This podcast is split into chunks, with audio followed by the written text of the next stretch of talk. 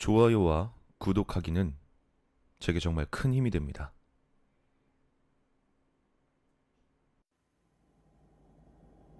마치 폭격을 맞은 듯 거대한 백화점 건물이 폭삭 주저앉았습니다.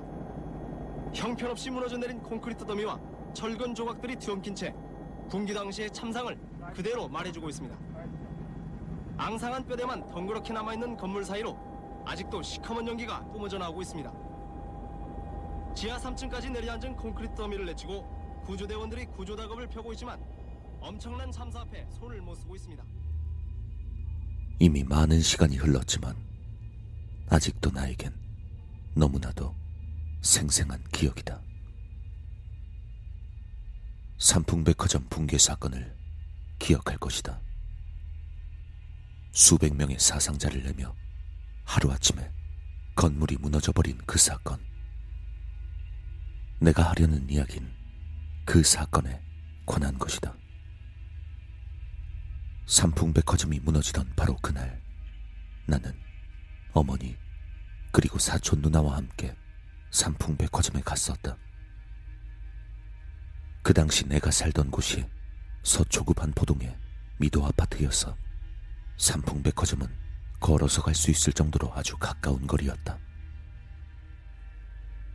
운동 삼아 백화점에서 쇼핑을 하고 아버지도 함께 삼풍백화점 식당가에서 저녁을 먹고 돌아올 생각이었다. 지금 떠올려 보면 삼풍백화점은 꽤나 멋진 곳이었기에 나들이 가긴 괜찮았다. 들어가자마자 꽤 커다란 홀이 있었고 홀을 기준으로 건물이 좌우로 나뉘어 있었다. 지하로 내려가면 서점과 잡화점이 있었고 식당가도 있었다. 물론 건축 상태는 믿을 수 없을 정도로 최악이었겠지만 어린 내가 봐선 알 수가 없었다. 어쨌든 우린 삼풍백화점에 들어가기 위해 길을 건너려고 하고 있었다. 그런데 그 순간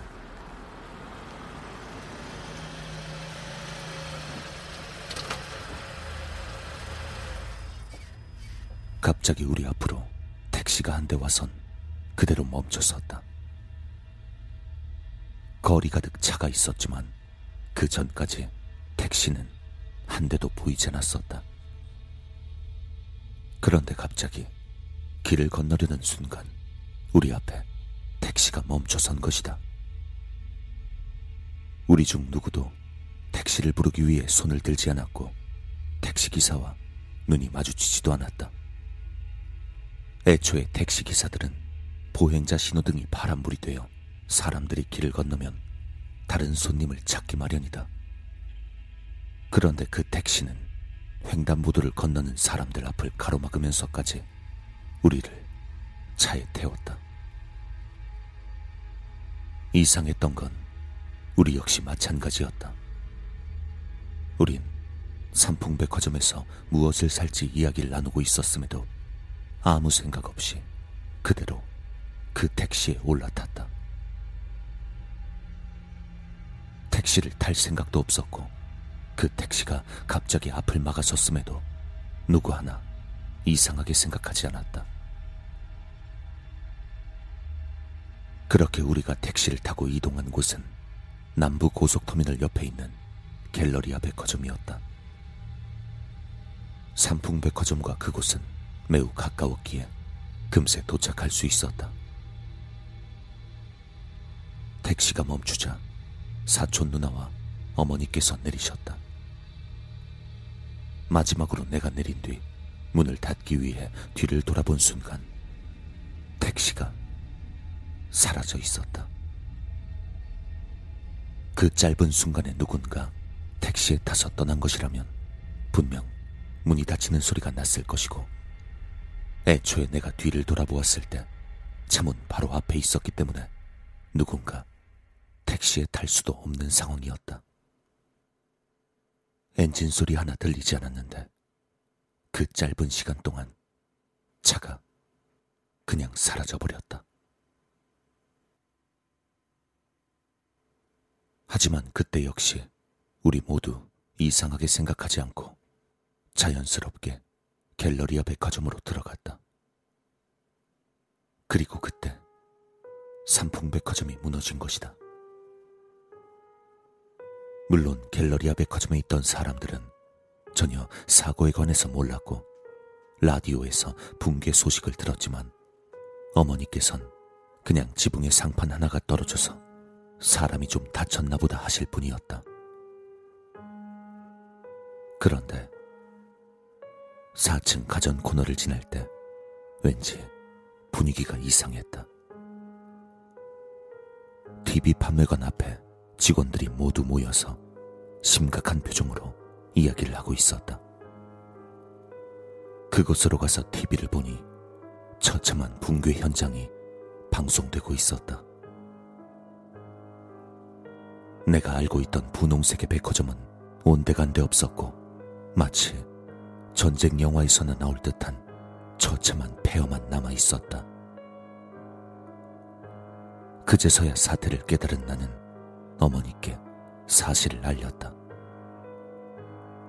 그렇게 우린 왜 하늘에 헬리콥터들이 수없이 날아다니는지, 구급차와 소방차 소리가 왜 이렇게 계속 울려 퍼지는지, 삼풍백화점 쪽으로 가는 모든 교통이 통제가 되었는지 알 수 있었다.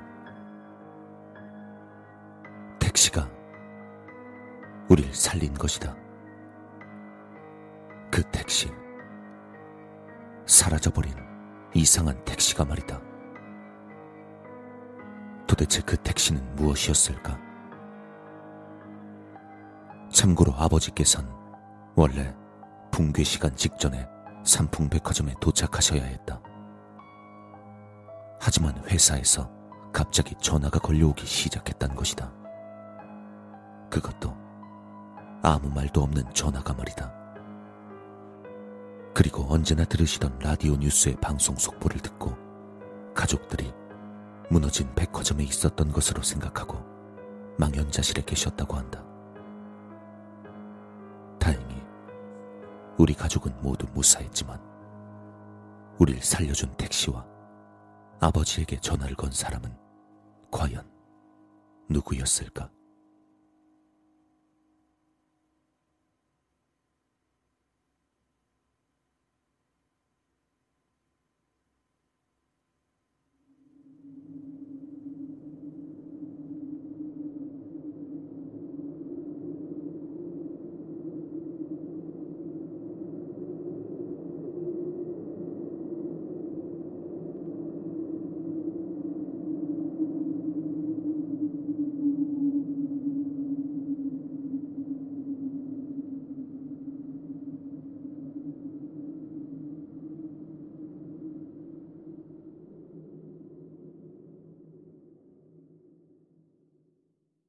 서울 시내 40여 개 병원 영안실은 이번 사고로 불의의 가족을 잃은 유족들로 오열과 통곡 속이었습니다. 멀쩡하게 백화점에 들어섰다가 불과 한두 시간 후에 불귀의 객으로 돌아온 이 허망한 사연들을 도인태 기자가 보도합니다.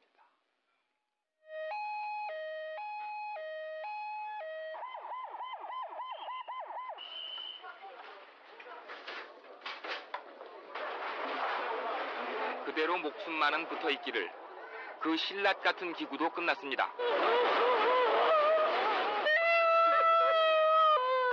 오열과 통곡, 몸부림뿐이었습니다.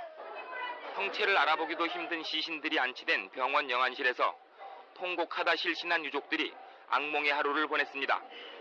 너무도 갑작스런 날벼락에 영정을 제대로 마련할 겨를도 없었습니다.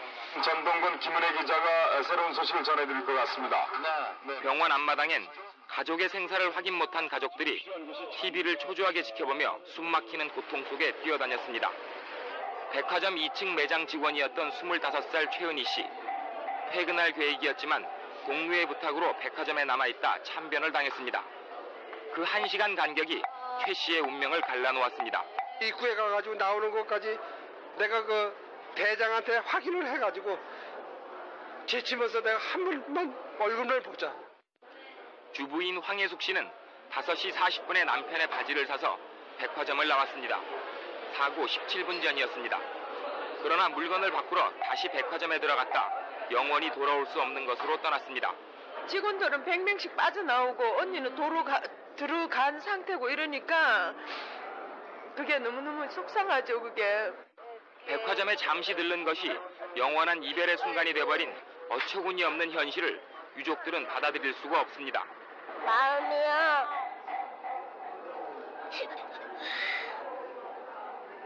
너무 슬퍼요, 언니. 하는 날에 가서 아파요. 사고가 난 지 하루가 지난 이 시간도 사고 현장의 돌더미와 쇳조각들이 얼마나 더 많은 생명들을 짓누르고 있는지 알 수 없습니다. 얼마나 더 많은 아버지들이 탄식하고 어머니들이 절규해야 하는지도 아직 알 수 없습니다. MBC 뉴스 조인태입니다.